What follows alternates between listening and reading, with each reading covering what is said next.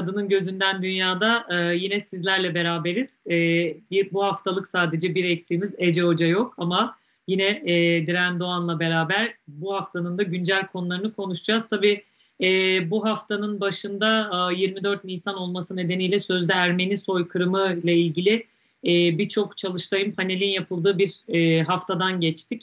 E, dolayısıyla bizde ilk konu olarak sözde Ermeni soykırımı, Ermeni lobilerinin ve Türkiye-Ermenistan-Azerbaycan normalleşmesinin e, bunun gelecek dönemde nasıl bir sürece evrileceğini de e, konuşacağız. İlk konu olarak e, ben hemen sözü e, direne vermeden aslında bizim iletişim başkanlığının New York'ta düzenlediği e, Ermenistan'la alakalı panelle başlamak istiyorum 1915 olayları ile ilgili.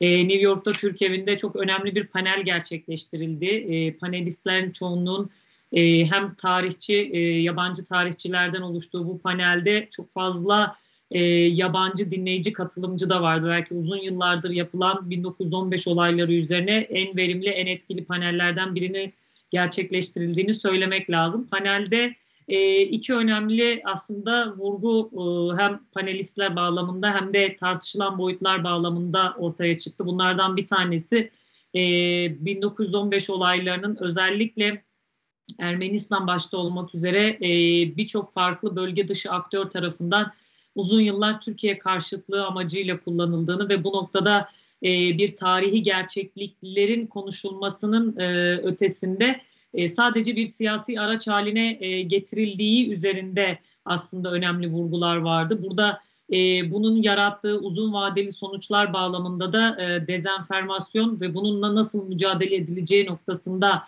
katılımcıların önemli vurguları vardı. Burada panelistlerden bir tanesi olan tarihçi Edward Erickson'ın iki önemli provokatif sorusu vardı aslında hem dinleyicilere hem de genel olarak 1915 olayları konuşulduğunda. Onlardan bir tanesi de e, tarihi e, tarihçilere bırakılmadığını e, ve bu noktada e, sadece ülkelerin çıkarları için yıllardır e, Türkiye karşıtlığı noktasında e, 1915 olaylarının konuşulduğunu vurguladı ama e, bir başka provokatif soru Edward Erickson'ın dile getirdiği burada e, özellikle Yahudi soykırımındaki e, buradaki soykırım bağlamında işte kamplardan bahsetmesi ve eğer Türkiye e, ya da Osmanlı döneminde böyle bir şey gerçekleştirdiyse bunlara dair e, Ermeni arşivlerinde aslında hiçbir şey olmadığını dolayısıyla e, çok ciddi bir şekilde e, yıllardır sürdürülen sadece siyasi propagandaya dönüştürülen bir e, sözde Ermeni soykırımı e, aslında tabiri caizse balonu olduğu ifade edildi. Yine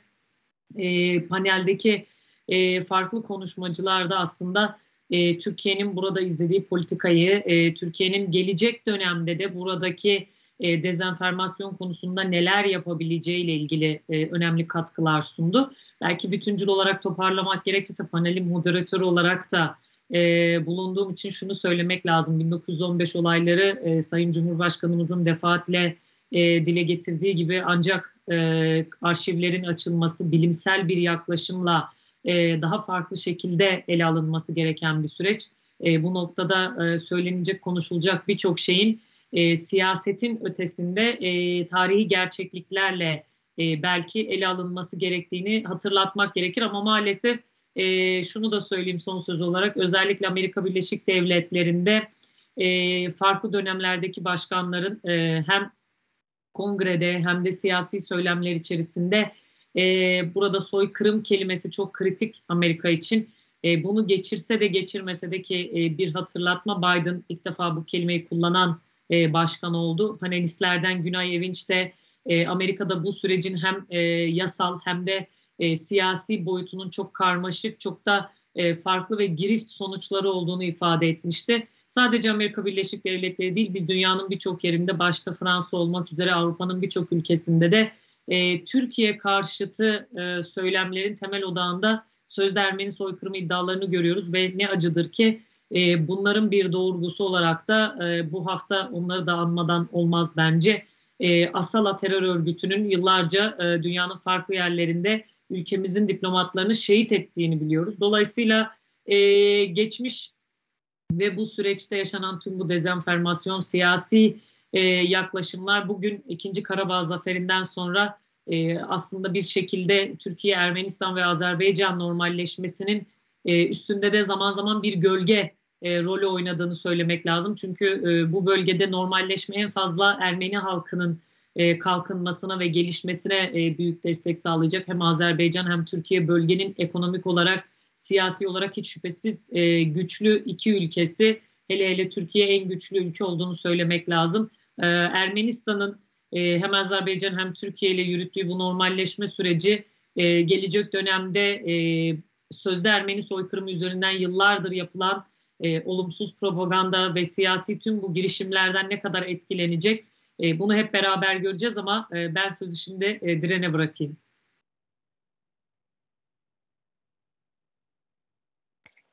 Hocam teşekkürler. Gerçekten de e, aslında tarihi meselelerin nasıl siyasete, dış politikaya, e, ülkelerin birbirleri arasındaki stratejilere konu edildiğini ya da malzeme edildiğini bu sözde Ermeni soykırımı yalanı olayıyla e, görebiliyoruz. E, ve Biden bu yılda e, yazılı o açıklamada soykırım kelimesini üstüne basa basa vurguladı.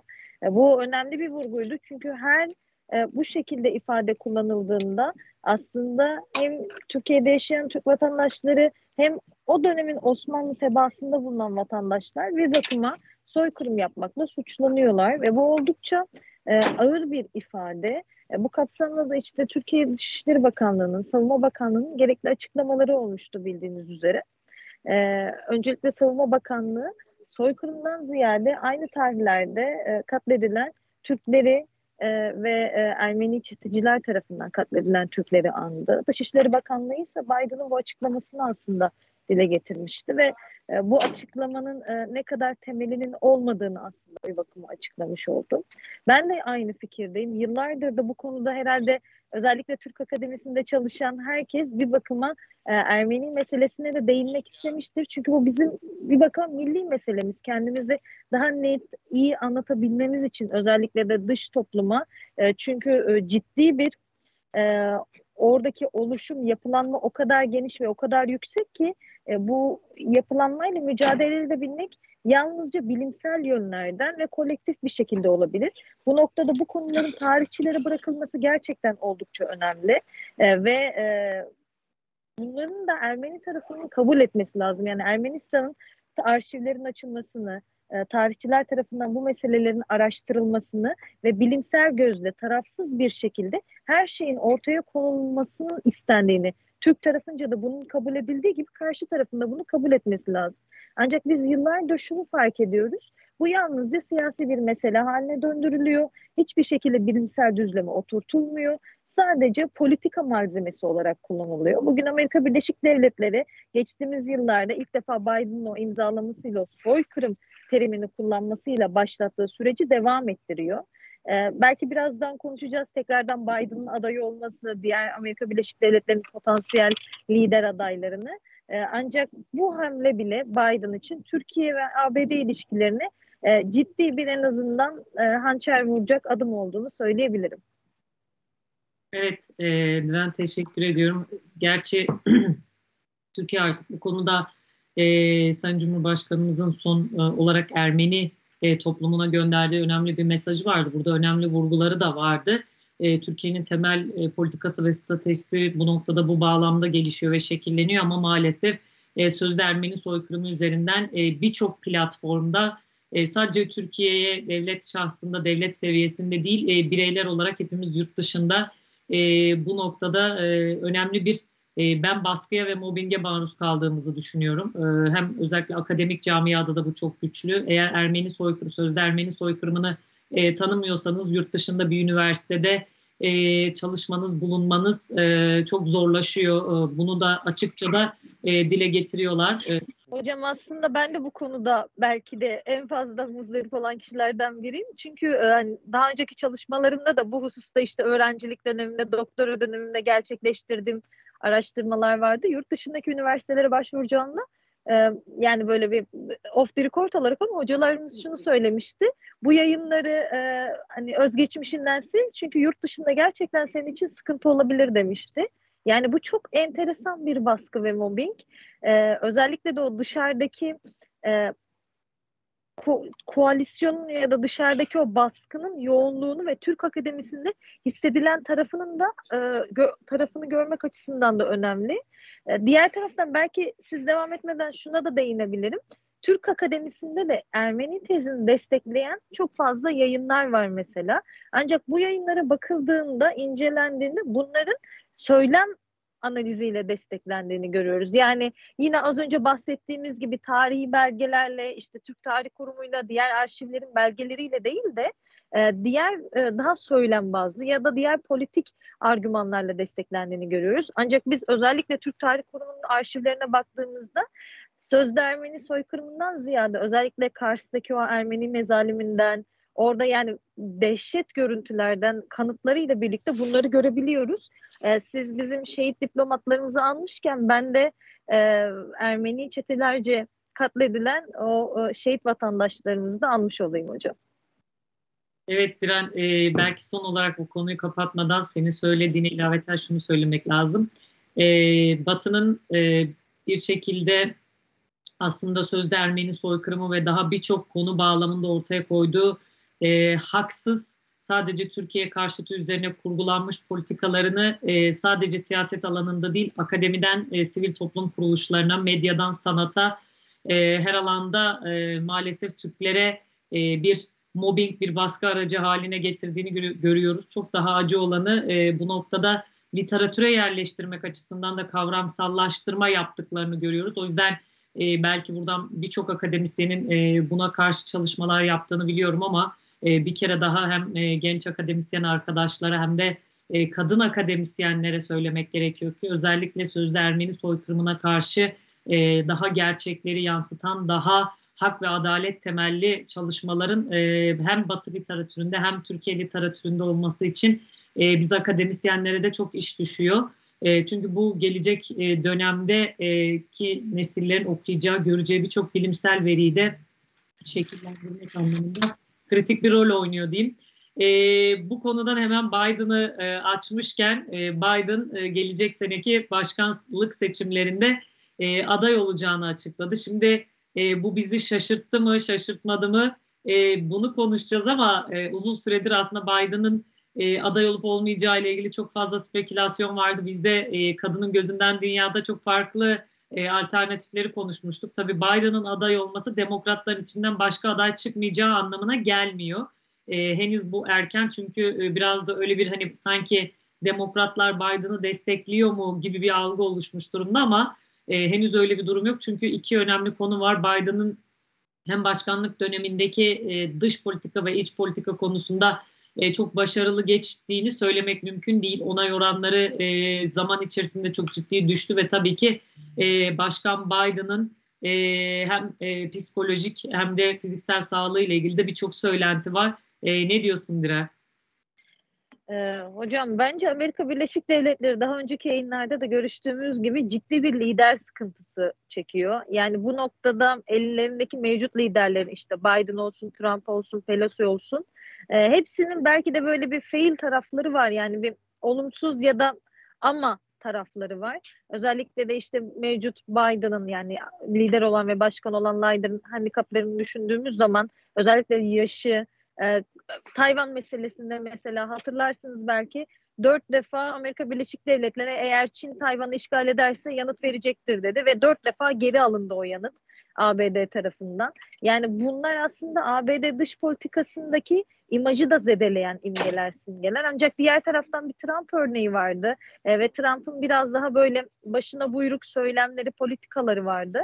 Bu noktada bence Amerika Birleşik Devletleri ciddi oranda bir lider sıkıntısı yaşıyor ve demokratlar tarafından Biden'ın ben de e, karşısında aday çıkacağını düşünüyorum. Çünkü Biden'a yönelik demokratların içinde de e, muhalif fikirler var ya da eleştirel fikirler var. Her ne kadar e, bazı senatörler özellikle de Biden'ı destekleyeceklerini ve karşılarında e, herhangi bir aday çıkartılmayacağını görüş yönünde görüş bildirseler de ben ilerleyen süreçte özellikle o demokratlar içerisinde de bir çekişme olacağını düşünüyorum. E, diğer taraftan Trump e, atına binmiş böyle son hız devam ediyor. Bir taraftan gündemden düşmüyor. Bir taraftan tekrardan aday olacağını o Trumpizm etkisi altında gösteriyor. Bu noktada bizi bence çekişmeli bir ABD başkanlığı yarışı bekliyor. Lakin şöyle bir durum var. Her ne kadar çekişmeli olsa da o liderin e, umut vaat etmeyişi ya da yani işte bu demeyişi ABD halkı için biraz daha böyle burukluk yaratabilir diye düşünüyorum ben. Tabii bu hususta Ece Hocam burada olmasını isterdim. Çünkü daha hakim sizde konulara. Ee, ama muhtemelen ilerleyen programlarda daha böyle çekişmeli tartışılır diye düşünüyorum.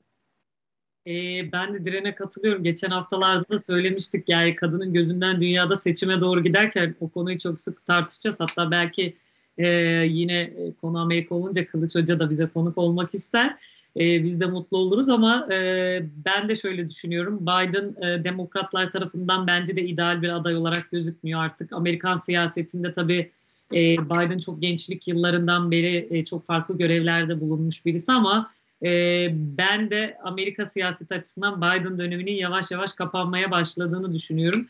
E, ama tabii hızlı değişiyor Amerika siyaseti. Trump'ın yargılanma süreci bir yandan, e, öte yandan da e, cumhuriyetçilerin kendi içerisinde de büyük bir kaos var.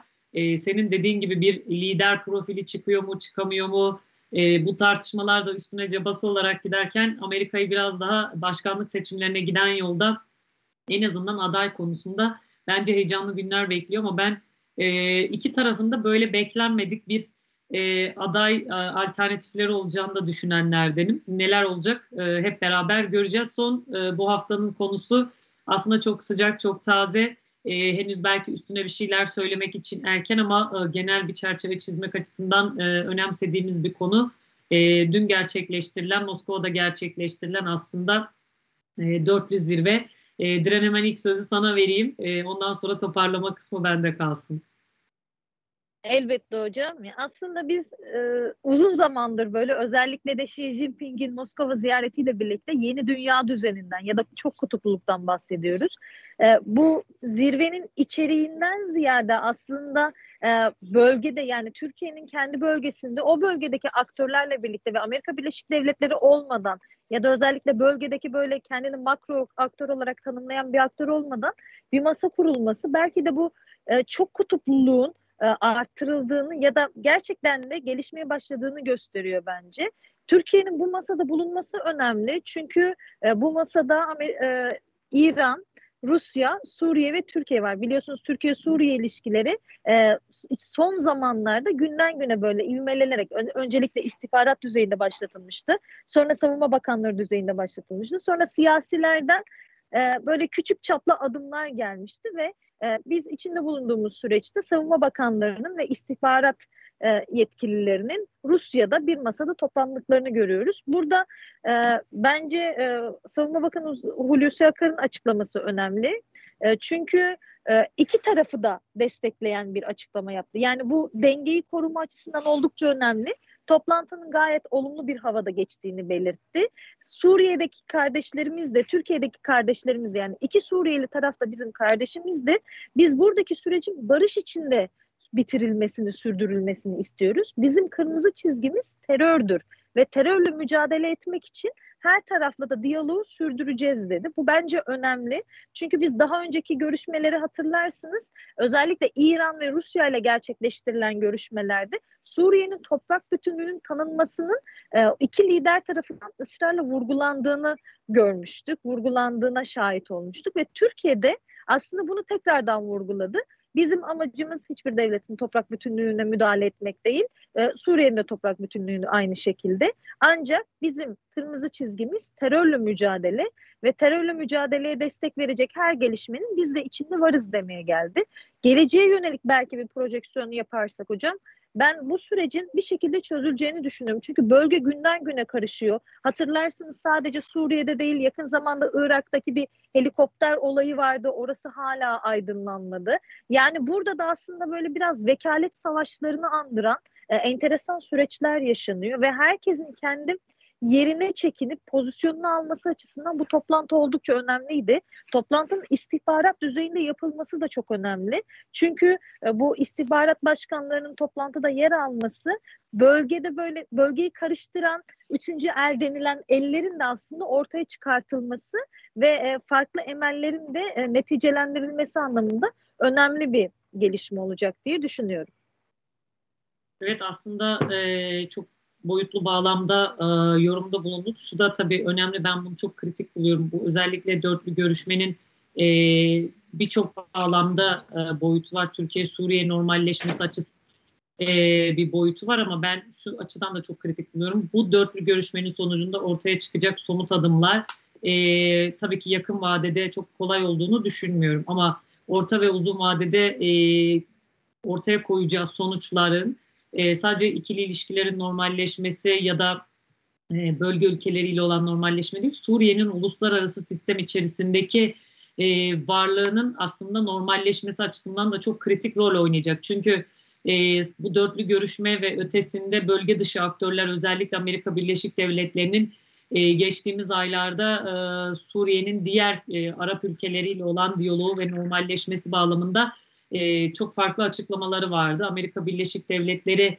hatta bunun ötesinde Türkiye-Suriye normalleşmesine sıcak bakmadığını da açık bir dille dile getirmişti. Tabii e, biz bunu daha önce 2001 ve sonrasında Irak üzerinde de gördük. Farklı dönemlerde bu coğrafyadaki e, çatışma süreçlerinin içerisinde de gördük. Bölge dışı aktörlerin e, bölgenin hem e, bölgesel e, sosyoekonomik dinamikleri hem buradaki çatışma dinamiklerine e, uzun vadede çok ciddi zararları oldu. Bölge ülkelerinin en çok da birbirleriyle olan e, ilişkileri burada çok zedelendi. Türkiye-Suriye normalleşmesi e, Türkiye bu noktada çok açık ve ne Sayın Cumhurbaşkanımız da dile getirdi. E, Türkiye kendi dış politikasını kendi önceliklerine göre belirleyen bir ülke.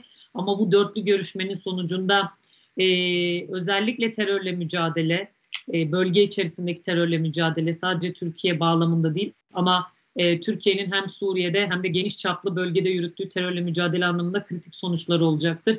E, ve daha büyük perspektifte de e, bölgenin dinamiklerinin e, çok farklılaşacağı, yeni bir döneme evrileceği, Suriye'nin e, Suriye yeni bir süreçte uluslararası sistemin içerisinde nasıl bir aktör olarak var olabileceği anlamında da ipuçlarını göreceğimiz bir e, dönem olduğunu düşünüyorum. O yüzden bu dörtlü görüşme olduğundan daha bence kritik sonuçları olacak. Hocam belki burada kapatmadan da şunu düşünüyorum. Yani e, sizin sıklıkla kullandığınız hatta ilk tanıştığımızda da bu konuyu ele almıştınız. O kaos karmaşıklık çağı deniliyor ya. Artık bence ülkeler bunun farkına vardılar ve e, kendi içlerinde şöyle düşünüyorlar. E, biz bölgesel e, çatışmaları ya da bölgesel sorunları kendimiz halledelim ve e, daha büyük mücadelede işte büyük güç rekabeti, büyük güç mücadelesi gibi konularda sağlam durabilelim. Yani biz kendi içimizde bir konsolide olalım diyorlar bence. Özellikle mesela geçtiğimiz zamanlarda Orta Doğu açılımı yapıldı. Oradaki ülkeler işte İran'la Suudi Arabistan tekrardan görüşme gerçekleştirildi. Yemen sorunu biliyorsunuz biraz daha böyle çözüme ilerlemeye başladı. Bence bunun temel sebebi şu. Biz kendimiz birbirimizi bir şekilde yiyorduk ya da kendi küçük sorunlarımızda boğuşuyorduk ama daha büyük sorunlar geliyor. Ekonomik kriz geliyor, işte emtia mamul fiyatları yani çok büyük bir sıkıntı gelirken ve içinde yaşadığımız çağ günden güne böyle karmaşıklaşırken daha stratejik ve daha stresli bir yöne yönelirken en azından biz kendi içimizdeki sorunları halledelim diyorlar. Dünyanın pek çok yerindeki bu tür bölgesel problemlerin böyle biraz daha çözüme yöneldiğini görüyoruz. Bence bunun temel sebebi de bu olabilir diye düşünüyorum. Naçizane kendi böyle bir e, yorumum olmuş oldu. Estağfurullah tabii. E, kaos karmaşıklık konusu e, yıllar önce biz tanıştığımızda hatırlıyorsam ben bir şey söylemiştim o zamanki konferansta. Düzen vardır demiştiniz. O muydu? Her kaosun içinde bir düzen vardır. Her aktörde o kaosta e, kendi yolunu bulmak konusunda e, zaman içinde ustalaşır. Ama önemli olan kaosu yönetmek e, ve o kaostan yeni bir düzene geçerken e, lider ülke olabilmek. Türkiye bu anlamda kritik bir rol oynuyor ama e, gelecek dönem özellikle önümüzdeki 5-10 yıl e, sadece e, Orta Doğu bölgesi için değil tüm dünya için e, çok farklı bir dönemin e, başlangıcı olacak. Bence bunu daha önceki programlarda da hem Asya Pasifik'i hem e, dünyanın farklı bölgelerini konuşurken de konuşuyoruz. E, bence onu ayrı bir programda Ece Hoca da e, yine varken dünya nereye evriliyor Kuavadis e, formatında Çok güzel olur. E, konuşabiliriz. Daha e, hem felsefik boyutunu hem belki e, dış politika yapım boyutunu e, tartışmak açısından çok daha keyifli olur diye düşünüyorum. E, bu haftada Kadının Gözünden Dünya programının e, sonuna geldik. Bir eksikle de olsak. E, gelecek hafta inşallah e, tekrar üçlü olarak karşınızda olacağız. Teşekkür ediyoruz.